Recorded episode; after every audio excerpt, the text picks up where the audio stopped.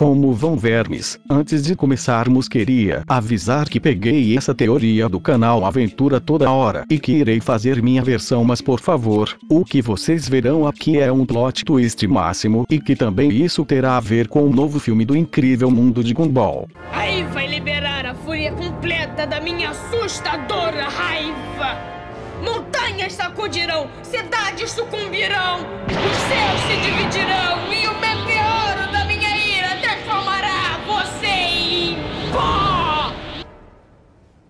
Opa!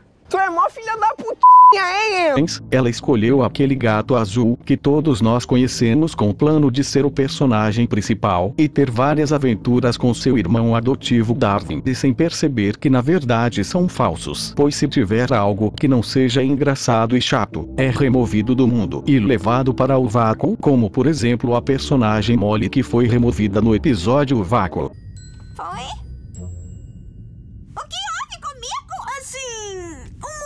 Você era. Tipo, como é que eu vou dizer? Porque você é chata. Mas também existem regras dessa entidade, que pode mudar tudo menos os personagens, porque eles têm vida própria. Pois a entidade foi a responsável do Gumball ter um dia de azar no episódio A Maldição, e ela fez tudo isso para entreter seu público. Essa entidade fez com que Gumball e Darwin tivessem várias aventuras malucas para que sua série fique famosa com histórias bem criativas em todos os episódios, e sem erros o mundo poderia viver por mais tempo. E então no episódio os vegetais Gumball e Darwin fiquem depressivos de tudo que rolou em todos os episódios e reclamam que tudo que eles fazem vira algo extraordinário e eles não aguentam mais. Pois o Gumball também sabe da existência do vácuo, que essa entidade está obrigando a eles terem aventuras para a série continuar viva. E foi daí que o Gumball e Darwin não façam absolutamente nada 24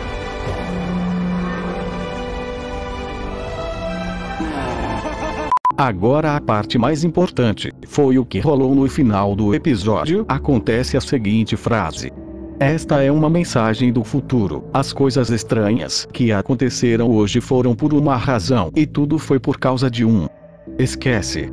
E esta é a primeira vez em que a entidade se comunica com os dois personagens, mas algo rolou no episódio O Sinal, em que parece que toda a rede da cidade caiu, pois isso acontece de forma diferente com a família do Gumball. E quando ele tenta falar uma coisa para o Darwin, algo dá errado e claramente isso é coisa do vácuo. Mas em algumas cenas os personagens começam a dar erro com a cara distorcida e também acontece erros de transmissão com os outros canais aparecendo. Mas na parte interessante foi quando rolou no final em que o Gumball diz a seguinte frase. Tá pensando o que eu tô pensando? Se o que acontece na TV acontece com a gente,